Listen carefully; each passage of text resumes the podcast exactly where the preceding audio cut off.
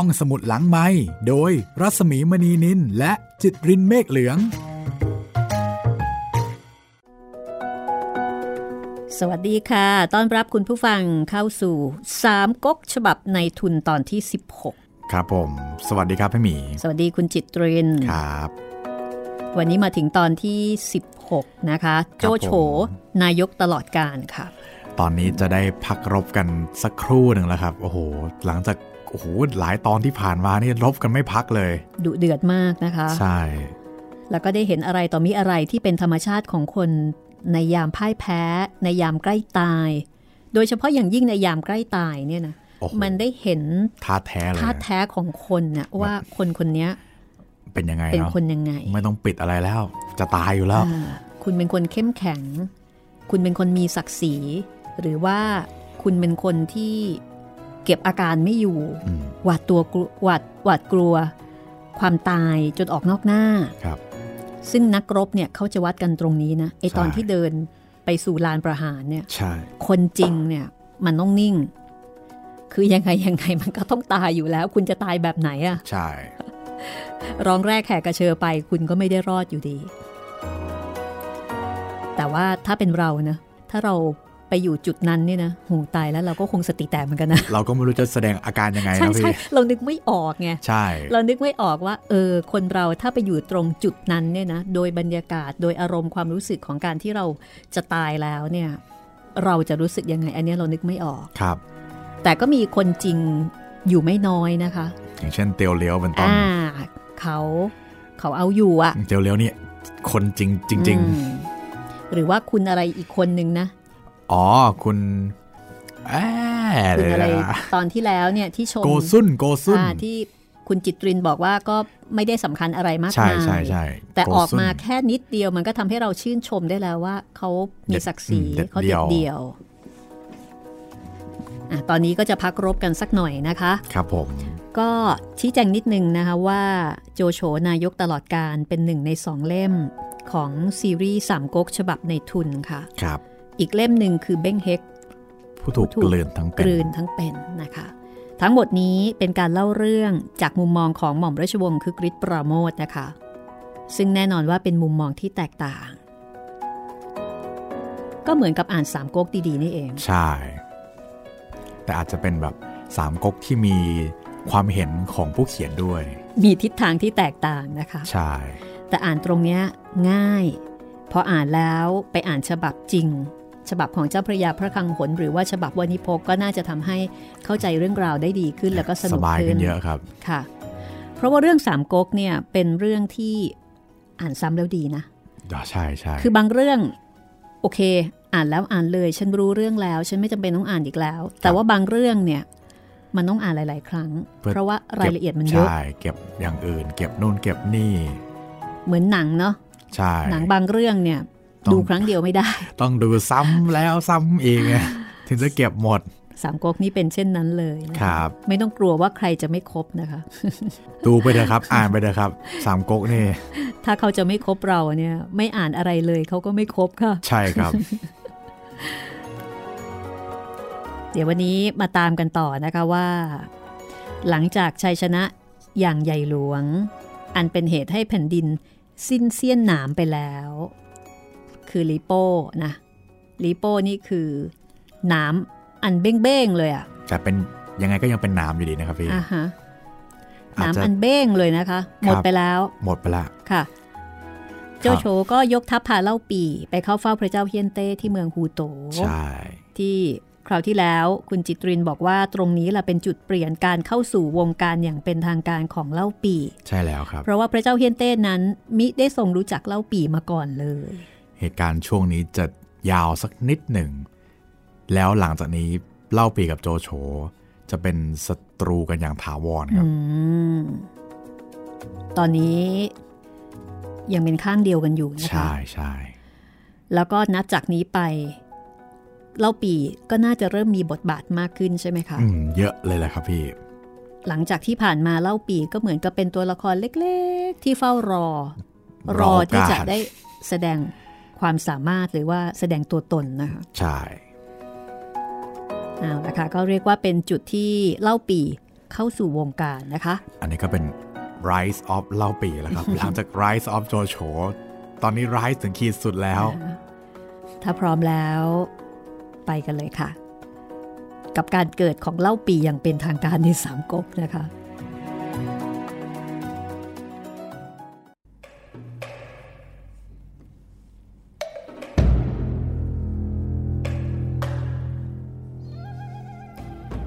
รั้นโจโฉนำเล่าปีเข้าเฝ้าเป็นครั้งแรก พระเจ้าเฮียนเต้ก็ตรัสถามว่าเล่าปีเป็นบุตรผู้ใด เล่าปีเห็นได้ช่อง ก็บังอาจนับญาติกับพระเจ้าเฮียนเต้เอาดื้อโดยอ้างว่าบิดาของตนชื่อเล่าเหงเป็นเชื้อพระวงศ์เจ้าเฮาเก่งเต้ พระเจ้าเฮียนเต้ก็ทรงเชื่อ นับญาติกับเล่าปีว่าเป็นอาของพระองค์ แล้วก็ตั้งให้เล่าปีเป็นขุนนางผู้ใหญ่ในราชสำนัก รับราชการอยู่ในเมืองหลวง ตอนนี้ครับ อาจจะสั้นไปนิดหนึ่งแต่ว่าจริง ๆ แล้วในในหนังสือนะครับ พอเล่าปีพูดถึงเชื้อสายสกุลตัวเองเนี่ยก็มีการย้อนต้นตระกูลนะครับว่าไล่มาว่าตั้งตั้งแต่คนนี้มามาจนถึงเล่าปีเนี่ยใช่หรือเปล่าจริงหรือเปล่า เหมือนเขาเรียก เขาเรียกอะไรนะลำดับญาตินะ Family tree อ่าใช่ใช่สรุปว่าก็มีจริงลำดับญาติลำดับไล่เขาเรียกว่าอะไรนะสาแรกๆอะอ่าไล่สาแรกอ่าใช่ครับ ณตอนนั้นคนก็เลยอ๋อโอเคนับ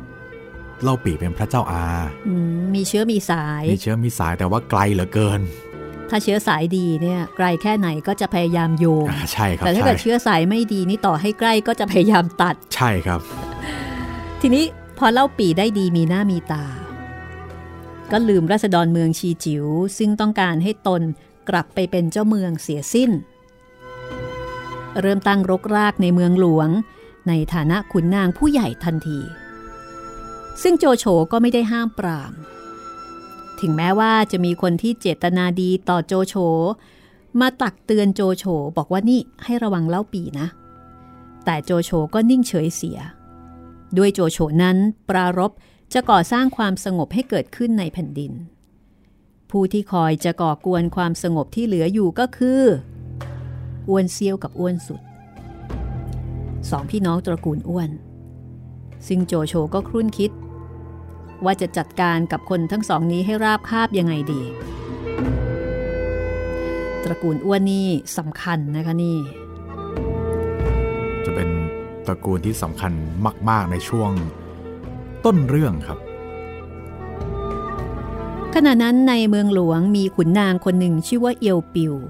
เป็นญาติพี่น้องกับอ้วนเซี่ยวและอ้วนสุด พฤติการของเอียวปิวเนี่ยน่าสงสัย น่าสงสัยว่าจะมีการติดต่อกับคนทั้งสอง เพื่อก่อความไม่สงบขึ้น โจโฉจึงให้ไปจับตัวเอียวปิวมาสอบสวน เมื่อไม่มีหลักฐานอะไร ก็ให้ปล่อยตัวไป แต่โดยเหตุที่เอียวปิวยังอยู่ในขั้นมัวหมองนะคะ ไม่น่าไว้วางใจ โจโฉก็เลยให้ปลดเสียจากตำแหน่ง คือยังเอาผิดไม่ได้ แต่ไม่น่าไว้ใจ ปลดออกก่อน พวกพ้องของเอียวปิวก็ไม่พอใจสิ เพราะว่าเอียวปิวเองเป็นขุนนางเก่า มีพวกพ้องวงศาคณาญาติในเมืองหลวงมากมาย ผิดกับโจโฉซึ่งมีแต่ตัวคนเดียว โจโฉนี่เขาไม่มีพวกพ้องเลยหรือไงฮึจะมีก็เรียกว่ายังไงดีครับ เป็นตัวของโจโฉคนเดียวแล้วก็ลูกน้องในเครือ แต่ว่าถ้าเป็นญาติคนอื่น คนใกล้ชิดอะไรพวกเนี้ยไม่มีเลยอืมไม่มีพวก มีแต่ลูกน้อง ประมาณนั้นนะ ใช่ เพราะว่าสมัยก่อนหรือแม้กระทั่งสมัยนี้เนี่ยก็มักจะเป็นพวกกันใช่ไหมครับ ทีนี้เมื่อมีความไม่พอใจเกิดขึ้น ประกอบด้วยวิสัยชอบปัดแข้งปัดขาอิจฉาริษยาปั้นน้ำเป็นตัว แล้วก็นิสัยบ่างช่างยุของขุนนางเมืองหลวง ภายในไม่ช้าไม่นาน ก็เกิดการใต้ดินเพื่อต่อต้านโจโฉขึ้นภายในเมืองหลวงนั่นเอง ในเบื้องแรก เอียวงันผู้เป็นญาติกับเอียวปิว ได้เข้าไปทำการใต้ดินเอากับพระเจ้าเฮียนเต้โดยการทำหนังสือกล่าวโทษโจโฉด้วยประการต่างๆ แต่พระเจ้าเฮียนเต้ได้รับหนังสือแล้วก็นิ่งอยู่ ต่อมาโจโฉรู้เรื่อง ก็ให้จับตัวเอียวงันไปประหารชีวิตเสีย ฐานละเมิดอำนาจผู้บังคับบัญชา ขุนนางทั้งปวง ก็ยิ่งเกรงกลัวโจโฉมากขึ้น แต่ขณะเดียวกันก็ยิ่งลงใต้ดินลึกลงไปอีก เนื่องจากความอิจฉาริษยาซึ่งไม่ยอมเห็นผู้ใดได้ดีนั้นเป็นเหตุ แต่จริง ๆ จะว่าไปอันนี้ก็เห็นใจโจโฉนะครับ เพราะว่าละเมิดอำนาจผู้บังคับบัญชาอืมมันก็ใช่ผิดจริง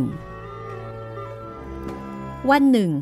โจโฉได้ตระเตรียมการเสด็จประพาสป่าพร้อมตามประเพณี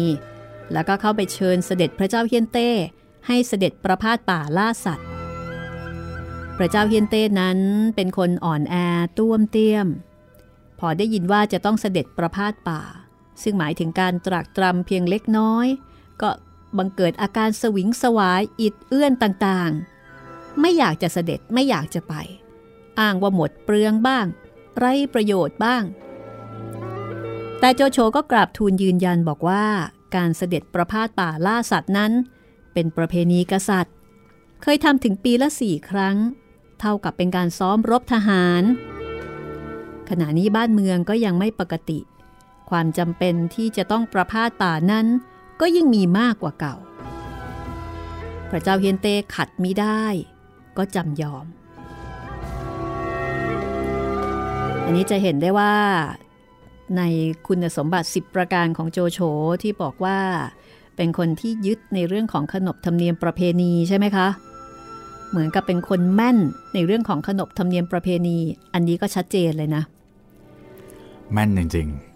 คือแม่นยิ่งกว่าตัวของพระเจ้าเฮียนเต้ซะอีกๆแต่จุดเนี้ยครับก็มีหลายคนวิเคราะห์ไว้ว่า เป็นการ กำเริบอำนาจหรือเปล่า อ๋อ เหมือนกับว่าไปน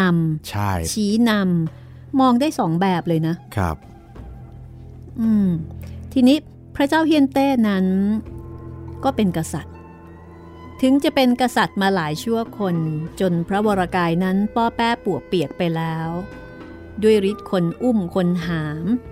แต่พระราชหฤทัยนั้นก็ยังมีขัตติยะมานะ คือไม่ให้ใครขัดใจ ชอบแต่จะให้คนตามใจไปเสียทุกอย่าง หากใครมาขัดใจเข้า ก็แสนงอน โกรธตุปัดตุป่องไปต่างๆ ตามวิสัยกษัตริย์ที่เป็นมานาน คราวนี้พระเจ้าเฮียนเต้จำต้องยอมเสด็จป่า เพราะโจโฉมีเหตุผลเหนือกว่า จึงทรงขมขื่นพระราชหฤทัยนึกไปว่าโจโฉบังอาจเข้ามาบังคับกษัตริย์ พระเจ้าเฮียนเต้ก็เลยเริ่มมองโจโฉเป็นศัตรูราชสมบัติตั้งแต่นั้นมา ในนี้มีข้อมูลบอกว่าก่อนหน้านี้ก็มีคนเข้ามายุยง ซึ่งพระองค์ก็เริ่มสงสัยตังหิดตังหิดอยู่แล้ว เพราะว่าลักษณะพระกันเบาคือหูเบา ทั้งที่ความจริงโจโฉนั้นเจตนาดีต่อพระเจ้าแผ่นดินของตนเป็นที่สุด ที่โจโฉขอให้เสด็จป่าให้ได้คราวนี้ก็เพราะเจตนาอันดี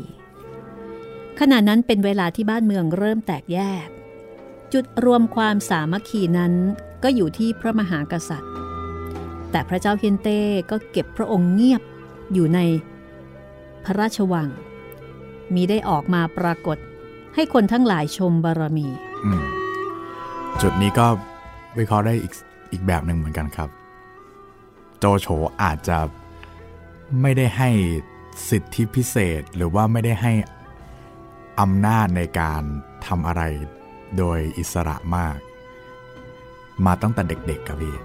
หมายถึง หมายถึงอ่าพระเจ้าพระเจ้าเฮียนเต้พระเจ้าเฮียนเต้เนี่ยอืมเกิดมาก็เป็นก็มีต่างโต๊ะคอยอ่าฮะกดอำนาจอยู่ เพราะว่ายังเด็กอยู่ใช่ดังนั้นพอต่างโต๊ะหมดไปลี่ฉุยกุยกีก็มากดอำนาจไว้อีก แล้วพอมาถึงโจโฉก็ไม่เชิงว่า จะเป็นการกดอำนาจซะทีเดียว แต่ว่าก็มันทำอะไรไม่ถูกแล้วอะครับ โตมาก็โตมาด้วยแบบมีคนชี้คนสั่งตลอด ก็เลยไม่รู้ว่าควรจะทำยังไงดีมากกว่า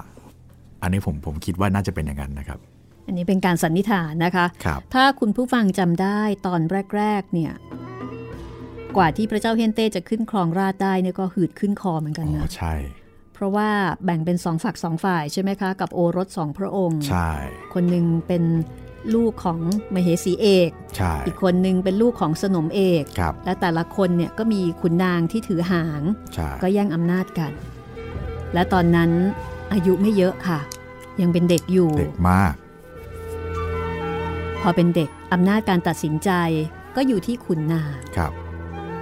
ทีนี้ในตอนนั้นเนี่ย เป็นเวลาที่บ้านเมืองเริ่มแตกแยก จุดรวมความสามัคคีนั้นอยู่ที่พระมหากษัตริย์ แต่พระเจ้าเฮียนเต้นี่เก็บพระองค์เงียบอยู่ในวังใช่ไหมครับไม่ได้ออกมาปรากฏให้คนทั้งหลายได้ชื่นชมบารมี การเสด็จป่าคราวนี้จะทำให้พระเจ้าเฮียนเต้ได้เสด็จออกมาใกล้ชิดกับรัษฎรและทหาร คนเหล่านั้นจะได้มีความจงรักภักดีเป็นการเพิ่มพูนพระบารมีของพระเจ้าเฮียนเต้ และประโยชน์ในทางสันติสุขให้เกิดขึ้นในแผ่นดิน พอพระเจ้าเฮียนเต้ตกลงพระไทยว่าจะเสด็จป่า โจโฉก็ให้เตรียมทหารสิบหมื่นยกไปเป็นขบวนเสด็จ ให้พระเจ้าเฮียนเต้ขึ้นส่งม้า และขุนนางทั้งหลาย รวมทั้งเล่าปี กวนอู เตียวหุย ก็ตามเสด็จไปด้วย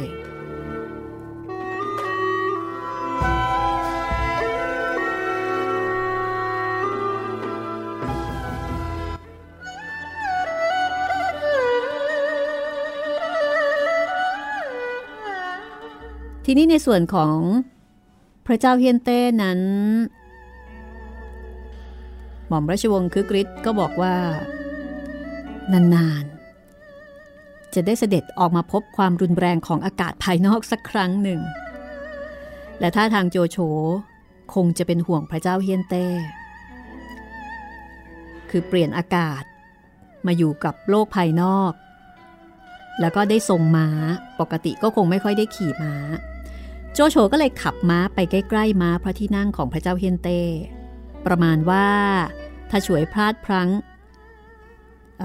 ตกหล่นลงไปอะไรทำนองนั้น หรือว่าเกิดสวิงสวายประชวนพระวายโยก็คือเป็นลม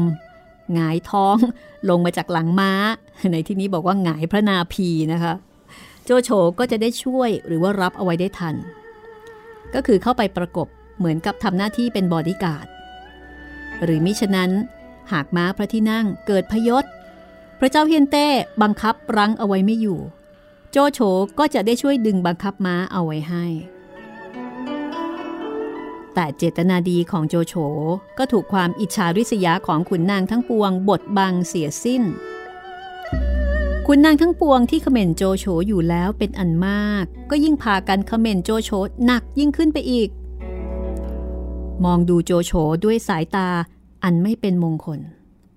หาว่าโจโฉอาจเอื้อม ขาดความเคารพยำเกรง ขับม้าขึ้นไปเทียบม้าพระที่นั่ง ถ้าหากโจโฉจะขับม้าตามไปแต่ห่างๆเยี่ยงขุนนางทั้งหลาย พระเจ้าเฮียนเต้เกิดตกม้าเป็นอันตราย ขุนนางทั้งปวงก็จะพากันซัดเอาอีกว่า โจโฉนั้นล่อพระเจ้าเฮียนเต้ให้ออกไปตาย ทั้งที่รู้อยู่ว่าพระเจ้าเฮียนเต้ขี่ม้าไม่ค่อยเก่ง ขี่ม้าไม่เป็น เพราะว่าในหนังสือสามก๊กนั้น เพิ่งเคยปรากฏว่าพระเจ้าเฮียนเต้ทรงม้าคราวนี้เป็นครั้งแรก เพราะว่าปกติแต่ก่อนเคยเสด็จแต่รถ ไม่เคยขี่ม้ามาก่อน ขี่ม้านี่ไม่ใช่ง่าย ๆ นะ โอ้โหแค่คิดก็แค่คิดก็ยากแล้วครับพี่ ไม่ใช่ง่ายๆนะบางทีมันตะเลิดมันตื่น แล้วมันสะบัดใช่ไหมคะ ครับ ทีนี้พอขบวนเสด็จ ไปถึงชายป่ากว้างแห่งหนึ่ง โจโฉก็สั่งให้หยุดขบวนเอาไว้ ให้พระเจ้าเฮียนเต้ ยืนม้าตรงช่องแคบเนินเขาแห่งหนึ่ง แล้วให้ทหารไล่ฝูงกวางมาอย่างหน้าพระที่นั่ง พระเจ้าเฮียนเต้นั้นตั้งแต่เกิดมา ดูเหมือนจะไม่เคยยิงพระแสงเก่าทันอันใดเลย รั้นเห็นกวาง วิ่งผ่านมาเป็นอันมาก ก็ไม่ทรงทราบว่าจะทำอย่างไรถูก เห็นเล่าปีอยู่ใกล้ๆ จึงตรัสให้เล่าปีลองยิงกวางถวายทอดพระเนตรเล่าปีก็ยิงเกาทันไปถูกกวางตัวหนึ่งล้มลง พระเจ้าเฮียนเต้ก็ลองยิงกวางด้วยพระแสงเกาทันบ้าง แต่จะยิงไปเท่าไรเท่าไร ก็หาถูกกวางไม่ อดีโจโฉมาถึง พระเจ้าเฮียนเต้ก็เลยขอให้โจโฉยิงเกาทันถวายทอดพระเนตร โจโฉนั้นจริง ๆ แล้วมาคุมกระบวนเสด็จ แล้วก็มาดูความเรียบร้อยในหน้าที่ราชการ ไม่ได้คิดจะมาเที่ยวล่าสัตว์ บางทีโจโฉคงไม่ได้เอาเกาทันติดตัวมา ทีนี้เมื่อพระเจ้าเฮียนเต้ตรัสใช้ให้ยิงกวาง โจโฉก็ขอพระราชทานยืมพระแสงเกาทัน ซึ่งพระเจ้าเฮียนเตก็โปรดประทานให้ โจโฉจึงใช้พระแสงเกาทันนั้น ยิงถูกกวางล้มลง ขุนนางที่ต้อนกวางอยู่ เห็นลูกเกาทันที่ถูกกวางเป็นลายมังกร ต่างก็รีบควบม้าเข้ามาถวายคำนับแสดงความยินดี ฝ่ายโจโฉก็ดีใจแบบนักล่าสัตว์ทั้งหลายว่ายิงถูก ไม่ทันได้คิดหน้าคิดหลังถึงราชประเพณี ก็ขับม้าแล้วก็ร้องถามบอกว่า ที่เรายิงเกาทันไปนั้นถูกวางแล้วหรือ แต่เพียงเท่านั้น โจโฉก็ถูกตราหน้า หาว่าเป็นกบฏทันที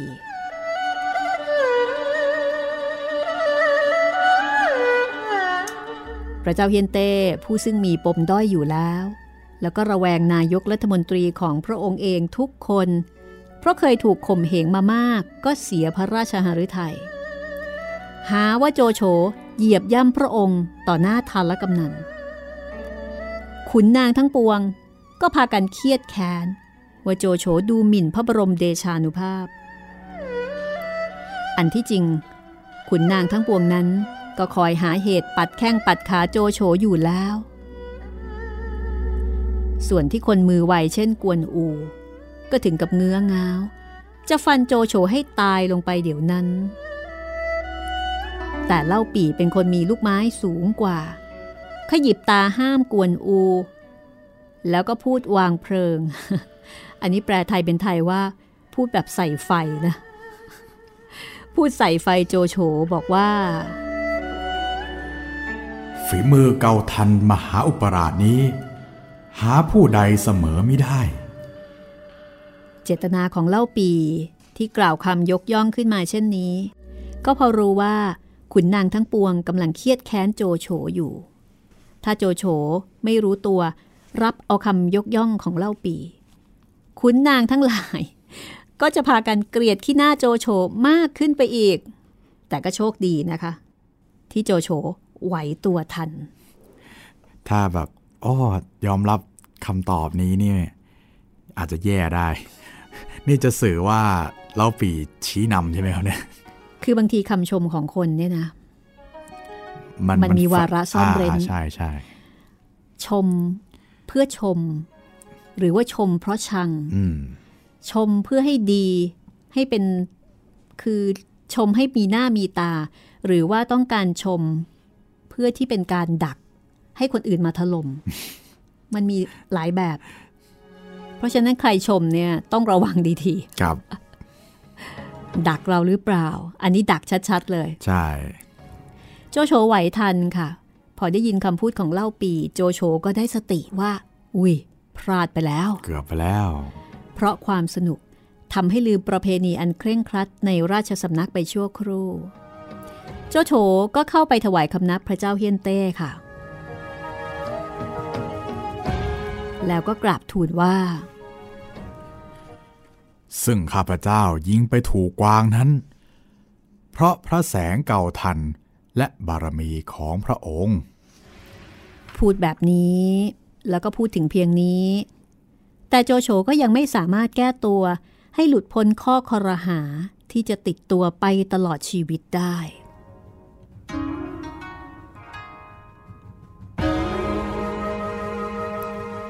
พอพระเจ้าเฮียนเต้กลับจากเสด็จประพาสป่าแล้ว พระองค์ก็ไปทรงปรับทุกข์กับนางฮกเฮามาเหสี หาเรื่องโจโฉว่าโจโฉเนี่ยทำหยาบช้าต่างๆ นางฮกเฮาถึงจะเป็นมเหสี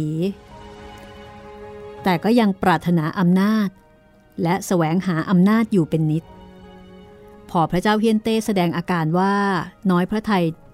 เพราะโจโฉนางฮกเฮาก็เห็นได้ช่องทาง ที่จะหาความเป็นใหญ่ใส่ตัวและวงศาคณาญาติ นางไปปรึกษากับฮกอ้วนผู้เป็นบิดา ให้ฮกอ้วนไปทูลพระเจ้าเฮียนเต้ว่า จะไปชวนขุนนางผู้หนึ่งชื่อตังสิน ให้ช่วยกำจัดโจโฉเสีย พระเจ้าเฮียนเต้นั้นเป็นคนที่อ่อนแออยู่แล้วพอถูกมาเหสีและก๊กเจียงคือพ่อตายุยงก็เห็นด้วย เริ่มคิดอ่านทำใต้ดิน กับนายกรัฐมนตรีของพระองค์เอง อืมตังสินครับ ตัวละครตัวนี้ก็จำไว้สักนิดหนึ่งก็ดีครับ เดี๋ยวจะอยู่กับเราอีกสักพัก ในส่วนของฮกอ้วนค่ะฮกอ้วนให้คำปรึกษาแก่พระเจ้าเฮียนเต้ ว่าให้รับสั่งให้หาตังสินเข้ามาในวัง แล้วให้ทำเป็นพระราชทานเสื้อแก่ตังสิน โดยในเสื้อของตังสินนั้น ให้เอาหนังสือเย็บซ่อนไว้ในกรีบเสื้อ บอกเนื้อความพระราชประสงค์ให้ตังสินทราบ ห้ามมีให้พระเจ้าเฮียนเต้ รับสั่งเรื่องการเมืองแก่ตังสินเป็นอันขาด เพราะเรื่องพระมหากษัตริย์คิดล้มรัฐบาลของพระองค์เองนั้น ถือเป็นเรื่องใหญ่ ถ้าความทราบไปถึงโจโฉก็จะพาเป็นอันตราย เพราะโจโฉนั้น ถึงแม้ว่าราชสำนักและขุนนางจะไม่ชอบ ก็เป็นนายกรัฐมนตรีที่ประชาชนนิยมมากที่สุด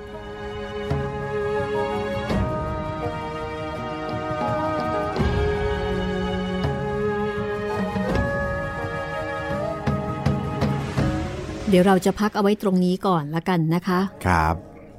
ตอนนี้ดูเหมือนว่าโจโฉงานเข้านะเนี่ย อ่าแต่ถ้ามองในมุมของ ผู้เขียนนะครับพี่คนเขียนหนังคนเขียนหนังสือที่ไม่ใช่ท่านเคิร์กฤทธิ์ก็น่าจะเป็นตามที่มองแหละครับโหโจโฉตอนนี้กำเริบเสบสารมาก อันนี้คือมองจากมุมนั้นใช่ไหมมุมใช่ของสามก๊กเลย ใช่ใช่ใช่ก็เป็นตอนที่โจโฉ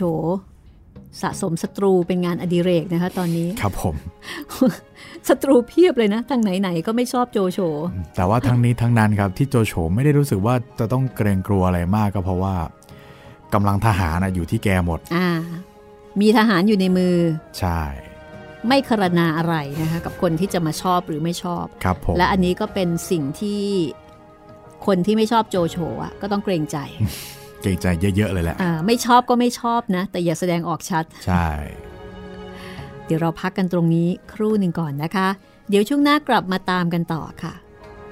โจโฉนายกตลอดกาลบทประพันธ์ของหม่อมราชวงศ์คือกริชปราโมทค่ะ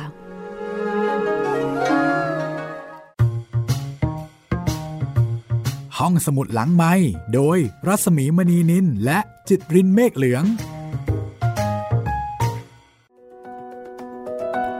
ตอนนี้ดูเหมือนว่าเล่าปีเนี่ย ขาขึ้นนะ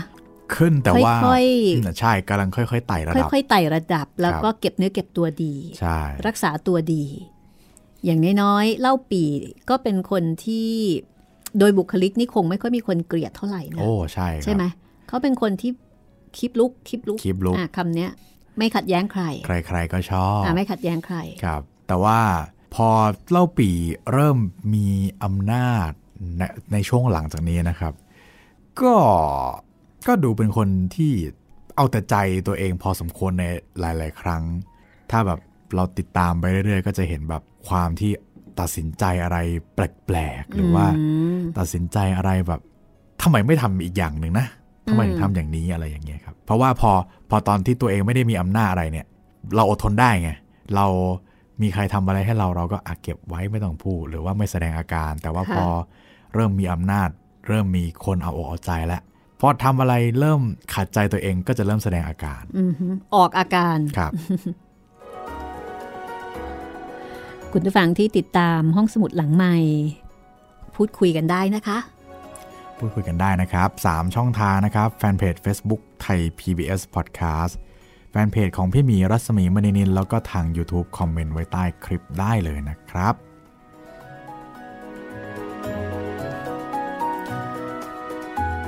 มีคุณผู้ฟังนะคะอ๋อคุณอักครบ ไม่แน่ใจว่าอ่านถูกหรือเปล่า ครับ ก็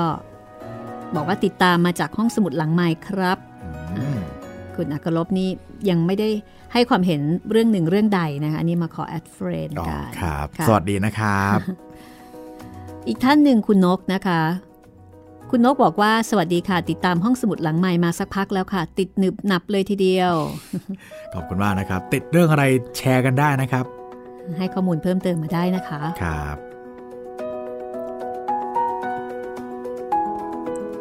แล้วก็สำหรับเพื่อนคนอื่นที่ท่านอื่นที่ฟังแล้วติดหนึบเหมือนกัน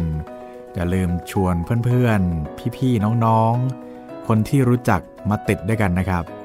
ของเรามีให้ฟังหลากหลายช่องทาง ทั้งทางแอปพลิเคชัน แล้วก็เว็บไซต์ของไทย PBS Podcast มีทั้งของ Spotify ทาง Podbean แล้วก็ Google Podcast แล้วก็อย่าลืมทาง YouTube Channel ไทย PBS Podcast นะครับ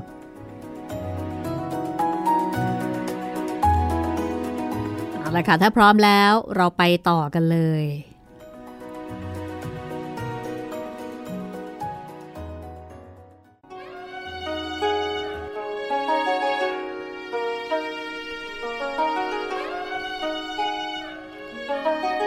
ระเจ้าเฮียนเต้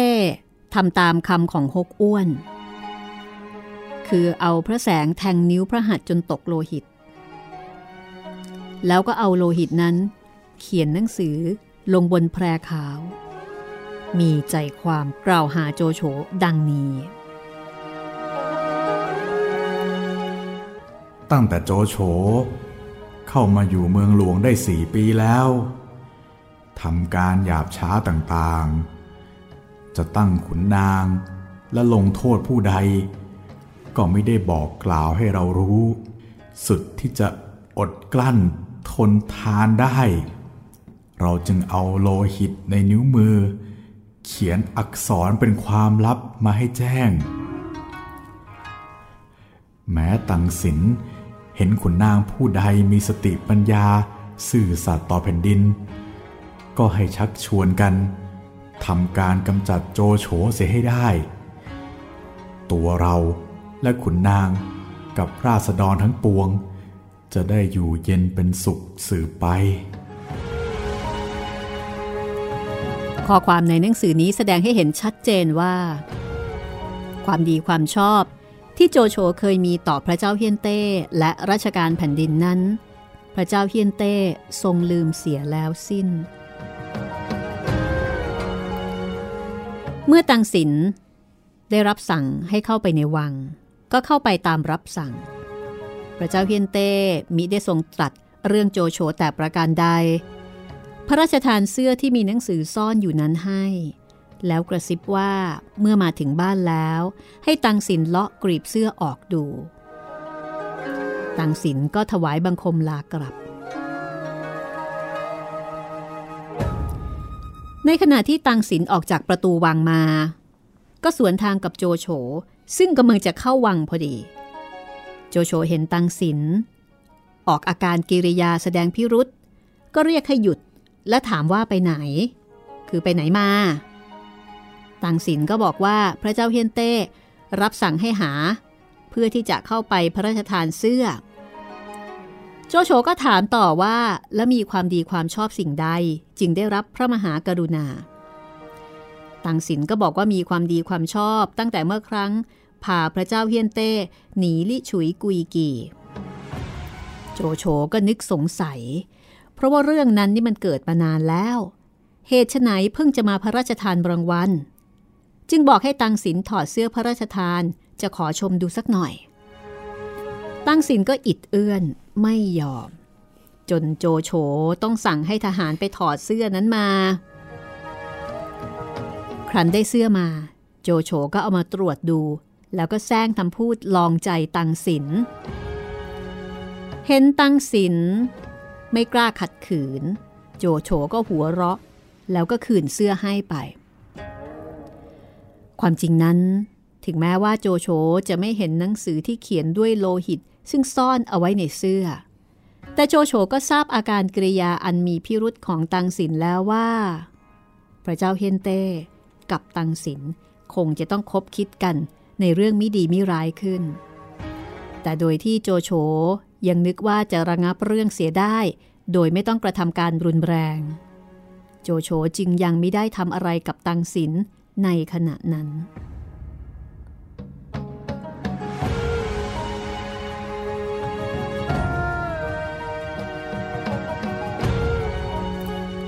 ตั้งแต่วันนั้นมา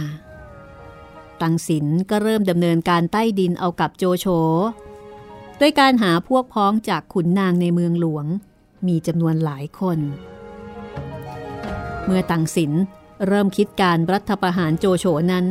ขุนนางคนแรกที่เข้าด้วยคือจูฮก ซึ่งเป็นเพื่อนสนิทกันมาแต่ก่อน คุณจิตรินมีอะไรจะพูดเกี่ยวกับเรื่องของจูฮกไหม ตรงนี้ไม่มีครับ เดี๋ยวผมจะ แต่เดี๋ยวผมจะขอพูดถึงคนคนหนึ่ง ให้พี่หมีอ่านไปก่อน โอเคอ่าจูฮกนี่ก็ไปชวนเพื่อนขุนนางอีกสองคนมาเข้าด้วย คือตันอิบแล้วก็โง่ห้วน คนที่สี่ที่ร่วมด้วยคือม้าเทงเจ้าเมืองเสเหลียง ซึ่งเข้ามารับราชการในเมืองหลวง ตังสินก็ชวนเข้าไว้เป็นพวก นี่แหละครับ คนที่ผมจะพูดถึงม้าเท้งเนี่ยเหรอครับม้าเทงแห่งเสเหลียง ม้าเทงเนี่ยครับในอนาคตก็จะเป็นหนึ่งในหนึ่งในปัญหาที่โจโฉต้องไปแก้ ม้าเทงเนี่ยครับก็คือพ่อของม้าเฉียว ม้าเฉียวจะเป็นหนึ่งในห้าทหารเอกของเล่าปีอ๋อครับ แต่ว่าเนื้อเรื่องณตอนนี้ยังอีกยังไกลไม่มีโอเค ก็คือพวกที่คบคิดกันอยู่นี้ ก็มีอยู่เพียงแค่ห้าคน รวมทั้งตังสิน ซึ่งก็ถือว่ายังน้อยไป แล้วก็ยังไม่มีนักการเมือง คือในจำนวนห้าคนนี้ จะหาใครเป็นหลักก็ไม่มี ยังไม่มีตัวหลักไม่มีการนำมีแต่เล่าปี ซึ่งพวกที่คิดการร้าย เห็นว่าจะเอาตัวมาได้ ก็เลยไปเชิญเล่าปีถึงบ้านให้เข้าร่วมด้วย ในครั้งแรกเล่าปีอิดเอื้อนไม่ยอมร่วมมือ แต่เมื่อถูกยั่วยวนหนักเข้า ความมักใหญ่ไฟสูงอันมีอยู่ในตัวเล่าปี ก็ดันตัวเล่าปี ให้เข้าไปอยู่ในกลุ่มที่รัฐประหารโจโฉในที่สุด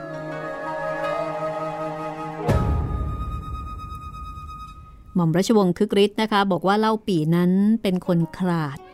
ใจอ่อน อยากเป็นใหญ่เป็นโตก็อยาก กลัวโจโฉก็กลัว พอเล่าปีมีชื่ออยู่ในคณะใต้ดินแล้ว เล่าปีก็ร้อนใจ กลัวโจโฉจะจับได้ เล่าปีก็ออกอุบายทำสวนครัวที่บ้านเป็นการใหญ่ ลงทำสวนครัวปลูกผักรดน้ำผักเองทุกวันทุกวัน แต่โจโฉก็รู้ทัน ว่าเล่าปีกำลังคิดทำอะไรอยู่ ถามว่าโจโฉรู้ได้ยังไง ก็ปลูกผักอยู่เห็นเห็นๆโจโฉอาศัยหลักง่าย ๆ นิดเดียวว่า นักการเมืองขนาดใหญ่ ๆ นั้น อยู่ดีๆ เกิดเลิกกิจการการเมือง ไปปลูกผัก หรือว่าปลูกสับปะรดแล้ว จะต้องมีเหตุการณ์อย่างใดอย่างหนึ่งเกิดขึ้นเป็นแน่แท้นี่ตรงกับสถานการณ์บ้านเมือง หรือว่าเหตุการณ์ณปัจจุบันนี้เลยนะครับ ลักษณะนี้อาจจะเหมือนใครบางคน ทำไมมันถึงมาซ้ำกันใช่ไหมใช่ครับ โจโฉก็เลยให้เตียวเลี้ยวกับเขาทูไปเชิญเล่าปีมาพบที่บ้าน แต่เล่าปีเขาปลูกเองนะ ใช่ครับใช่ อันนี้เขาลงมือปลูกเองใช่คือเขาเหมือนไม่ได้ออกนโยบายนะคือเหมือนในหนังสือเนะครับ เขาจะให้เหตุผลประมาณว่า เล่าปีอยู่ว่างๆก็ไม่อยากจะรบกวน ไม่อยากจะรบกวนพระเจ้าเฮียนเต้มากก็เลย ทำสวนผักไว้กินเองอะไรประมาณนี้อืมอยู่ว่างๆ ตามภาษาคนขยันใช่ประมาณนั้น ประมาณนั้นครับประมาณนั้น ทีนี้พอเล่าปีมาถึง โจโฉก็สับพยอกให้เล่าปีรู้ตัว ว่าโจโฉรู้ความลับแล้ว โจโฉพูดแบบนี้ค่ะ ได้ข่าวว่าท่านทำการใหญ่อยู่ที่บ้านไม่ใช่เหรอเล่าปีได้ยินโจโฉซ้อมค้างเอาเช่นนั้น ก็ตกใจแทบสิ้นสติ ตัวสั่นงันงกพูดไม่ออก โจโฉเห็นเล่าปีตกใจก็หัวเราะ แล้วจูงมือเล่าปีไปดูสวนครัวของตนที่หลังบ้าน แล้วก็ถามเล่าปี สวนของท่านกับสวนของเราเนี่ย ใครจะดีกว่ากันเล่าปีได้ยินโจโฉพูดแบบนี้ก็โล่งอก รีบกล่าวตอบว่าข้าพเจ้า มาพึ่งบุญของท่านอยู่ มีเวลาว่างก็ทำสวนครัว เพื่อลดค่าครองชีพไปตามระเบียบ สวนครัวของข้าพเจ้า ที่ไหนจะเหมือนสวนครัวของท่านนายกได้โจโฉพาเล่าปีชมสวน แล้วก็ชวนเล่าปีขึ้นนั่งบนศาลากลางสวน สั่งให้เก็บมาเฟือง เอามาแกล้มสุราขณะเล่าปีกับโจโฉคุยกันอยู่นั้น ก็บังเอิญพายุหนัก ฝนตก ทหารที่อยู่ที่นั่นก็พากันร้อง อื้ออึงขึ้นว่า มังกรสำแดงฤทธิ์โจโฉจึงถามเล่าปีว่า มังกรนั้นมีฤทธิ์ประการใดเล่าปีก็ตอบว่าไม่ทราบ โจโฉจึงอธิบายให้ฟังว่า อันมังกรสำแดงฤทธิ์นั้น จะทำให้ใหญ่ และน้อยเท่าใดก็ได้ ถ้าขึ้นไปบนอากาศกระทำฤทธิ์ต่างๆแล้ว อากาศนั้นยังแคบอยู่ ไม่เสมอด้วยฤทธิ์แม้จะลงในท้องมหาสมุทรกระทำฤทธิ์ให้กายนั้นน้อย เข้าแอบอยู่ในเงื้อชะง่อนเขาก็ได้ อันเทศกาลนี้เป็นฤดูฝน มังกร จึงสำแดงฤทธิ์ชนี้ อุปมาเหมือนคนมีสติกว้างขวาง ถ้าจะทำสิ่งใดคเนตามสมควร แม้เห็นว่าการใหญ่ก็ทำให้ใหญ่ ประมาณการน้อยก็ทำแต่น้อย ทุกวันนี้ ผู้ใดมีสติกว้างขวาง เหมือนมังกรสำแดงฤทธิ์นี้บ้าง ท่านจงบรรยายให้แจ้ง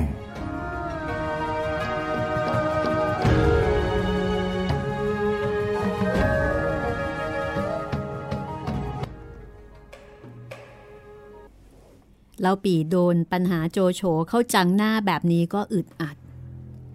แซงทำเป็นถ่อมตัว แล้วก็บอกว่าตนเองนั้นไร้สติปัญญา มิรู้ที่จะตอบประการใด พูดไม่ออกบอกไม่ถูก แต่โจโฉก็ยังขยันขยอให้เล่าปีตอบ เล่าปีก็เลยตอบว่าคนแรกเห็นจะเป็นอ้วนสุดเจ้าเมืองลำยง มีสติปัญญากล้าแข็ง มีกำลังทหารมาก และมีสเสบียงอาหารบริบูรณ์ ปรากฏ โจโฉตอบว่าไม่ใช่ เพราะอ้วนสุดนั้น เป็นคนที่ตายแล้วในทางการเมือง อุปมาเหมือนศพอยู่ในหลุม ถ้าโจโฉอยากได้ตัวอ้วนสุดเมื่อไหร่ ก็จะไปมัดตัวอ้วนสุดมาได้ แต่เพราะยังไม่อยากได้ตัว จึงปล่อยไว้ก่อน เล่าปีก็กล่าวต่อไปถึงอ้วนเซี่ยว โจโฉก็บอกว่าไม่ใช่อีก เพราะว่าอ้วนเซี่ยวนั้นเป็นคนขาด บ้ายศเล่าปีจึงว่า ถ้าอย่างนั้นก็เห็นจะมีเล่าเปียว ซึ่งเป็นคนที่มีใจโอบอ้อมอารีต่อเพื่อนฝูง โจโฉก็บอกอีกว่าเล่าเปียวนั้นก็ดีแต่ปากเล่าปีก็อ้างไปถึงซุนเซ็ก โจโฉก็บอกว่าซุนเซ็กที่แข็งอยู่ ก็เพราะได้ทหารซุนเกียนผู้เป็นบิดาไว้ หาใช่ดีด้วยตนเองไม่เล่าปีก็บอกว่า เห็นมีเล่าเจียงเป็นเชื้อพระวงศ์ซึ่งขณะนี้เป็นเจ้าเมืองเสฉวนเป็นผู้มีสติปัญญาอยู่ แต่โจโฉก็บอกว่าเล่าเจียงนั้นถึงจะเป็นเชื้อพระวงศ์ก็หาสติปัญญามีได้ ดีที่สุดก็เป็นเพียงสุนัขเฝ้าประตู เล่าปีถามว่า ถ้าอย่างนั้นเตียวซิ่ว เตียวพั่วและหันซุยจะเป็นอย่างไร โจโฉก็ตบมือ หัวเราะ แล้วก็บอกว่าอย่าไปเอ่ยชื่อคนเหล่านั้นให้เสียปาก แล้วโจโฉจึงได้อธิบายให้เล่าปี่ฟังว่า อันผู้มีสติปัญญานั้น ถ้าจะคิดสิ่งใดก็กว้างขวาง โอบอ้อมอารี อุปมาเหมือนบุคคลกลืนแก้วอันเป็นทิพย์ไว้ในท้อง ถ้าไปสถานที่ใด ถึงเวลาค่ำมืด ก็เล็ดลอดสว่างไปด้วยรัศมีแก้ว ถ้าคิดการสิ่งใด ก็รู้จักที่หนักที่เบาที่เสียที่ได้ ยักย้ายถ่ายเทมิให้ผู้ใดล่วงรู้ถึง จึงจะนับได้ว่า มีสติปัญญาลึกซึ้ง ที่โจโฉกล่าวมาทั้งนี้เพื่อจะบอกเล่าปีให้รู้ว่า ที่เล่าปีไปทำการใต้ดินกับตังสินนั้น โจโฉรู้ความตลอดแล้ว แต่โดยที่โจโฉยังกรุณาต่อเล่าปี จึงอยากจะตักเตือนให้กลับใจเสียใหม่ แต่เล่าปีก็ยังทำโง่ ตอบโจโฉไปว่า ทุกวันนี้เจ้าผู้มีสติปัญญาเหมือนมหาอุปราชนั้น ขัดสนนัก เมื่อโจโฉเห็นเล่าปียังแซงทำไม่เข้าใจ จึงตอบให้ใกล้ต่อความจริงขยับเข้าไปอีกหน่อยว่า ทุกวันนี้เราเล็งดูผู้ซึ่งมีสติปัญญานั้นสิ้นแล้ว เห็นไม่อยู่ แต่ท่านกับเราสองคนเท่านั้น ฝ่ายเล่าปี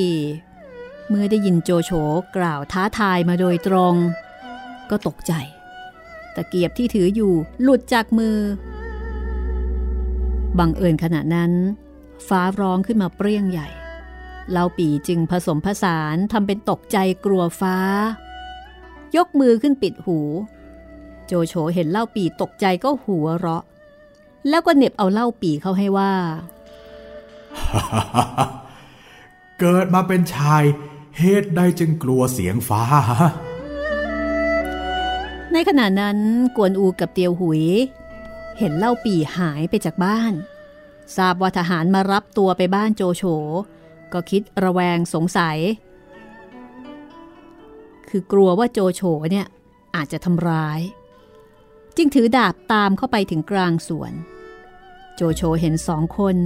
ถือดาบเข้ามาในที่ไม่บังควร ก็ถามว่าเข้ามาทำไม กวนอูเตียวหุยเห็นเล่าปียังเป็นปกติดี ก็แก้ตัวว่ามารำดาบให้โจโฉดู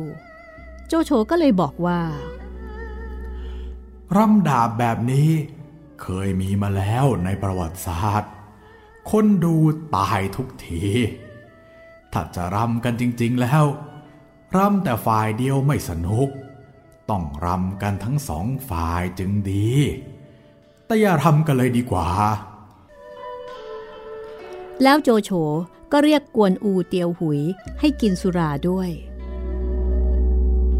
จนเย็นจึงให้กลับบ้านทั้งสามคน เหตุการณ์ช่วงนี้จะเรียกว่าเป็น โจโฉกับเล่าปีวิจารณ์วีรบุรุษในแผ่นดินครับ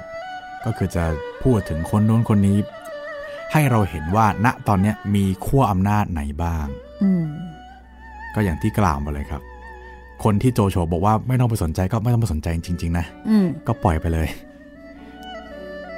เป็นช่วงที่คุมเชิงกันมาก ๆ เลยนะ ใช่ครับ คือในในในหนึ่งของเล่าปีนะครับ ตอนที่กลัวฟ้าร้องเนี่ยผมคิดว่าเล่าปีอะรู้แล้วว่าโจโฉรู้แล้วว่าตัวเองทำอะไรอยู่ ไม่รู้จะไม่รู้จะใช้มุกไหนไม่รู้จะใช้มุกไหนจริงๆ ก็ต้องยอมแบบเสียเสียหน้าหน่อยว่า โอ้ยแค่นี้กลัวฟ้าร้องอะไรอย่างนี้ ไม่งั้นก็ไม่งั้นก็ทำหน้าไม่ถูกเหมือนกัน ผมคิดว่าน่าจะเป็นอย่างนั้นนะ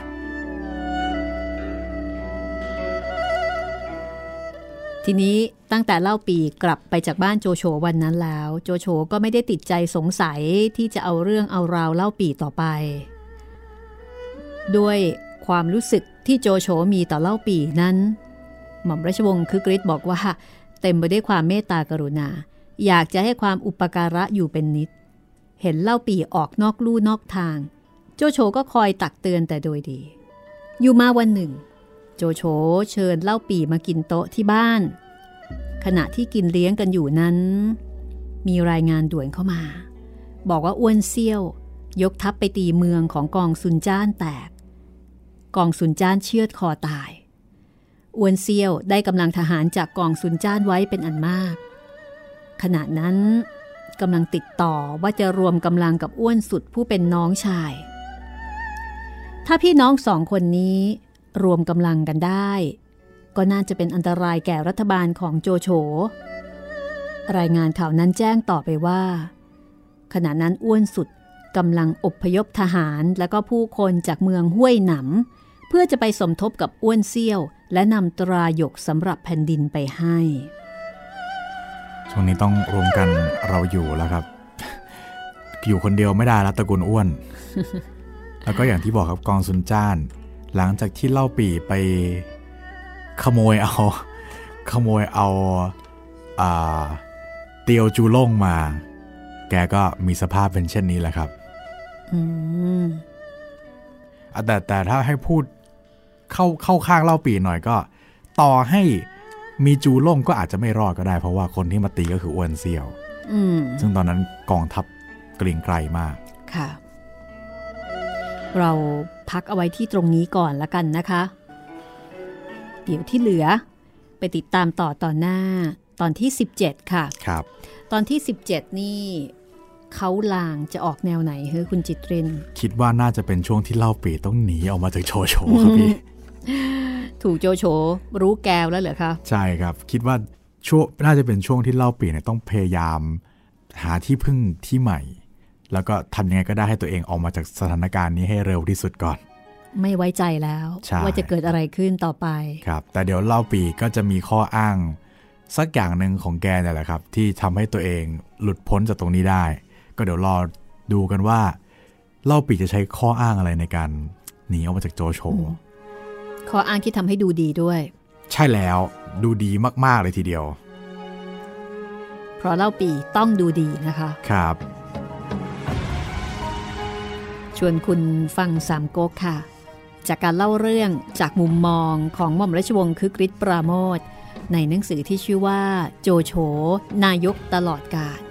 อย่าลืมนะคะ นอกเหนือจากเรื่องนี้มีอีกหนึ่งเล่ม เบ้งเฮกผู้ถูกกลืนทั้งเป็นครับ ซึ่งเอาลงในแอปพลิเคชัน แล้วก็ลงในเว็บให้เรียบร้อยแล้วนะเรียคะบร้อยครบเกือบทุกช่องทางแล้วครับค่ะเบ้งเฮกนี่มีทั้งหมด มีทั้งหมด 8 ตอนตครับอนนะคะ ไม่ยาวเท่าไหร่ ก็ในระหว่างที่รอ EP ต่อไปของของโจโฉเนี่ยก็ไปตามเก็บคุณเบ้งเฮกก่อนก็ได้ค่ะ อันนั้นก็สนุก อันนั้นนี่จะเห็นภาพของเบ้งหรือว่าจูกัดเหลียงนี่ชัดนะ ชัดครับคุเพณราะว่าเบ้งเฮกเนี่ยเพราะว่าผูกพันกันมากสองคนนี้ค่ะสู้รบกันโอ้โห นานเลยแหละครับ ก็สองเล่มนี้ก็ครบนะคะ ครับกับ สามก๊กฉบับในทุนค่ะ เอาล่ะวันนี้หมดเวลาของเราสองคนแล้วนะคะ อย่าลืมว่าเราสามารถติดต่อพูดคุย แสดงความเห็นหรือว่าเสนอแนะเรื่องใหม่กันได้ 3 ช่องทางด้วยกันนะคะ ครับผมทั้งทางแฟนเพจ Facebook ไทย PBS Podcast นะครับ แฟนเพจของพี่หมีรัศมีมณีนินแล้วก็ทางด้าน YouTube คอมเมนต์ไว้ใต้คลิปได้เลยนะครับ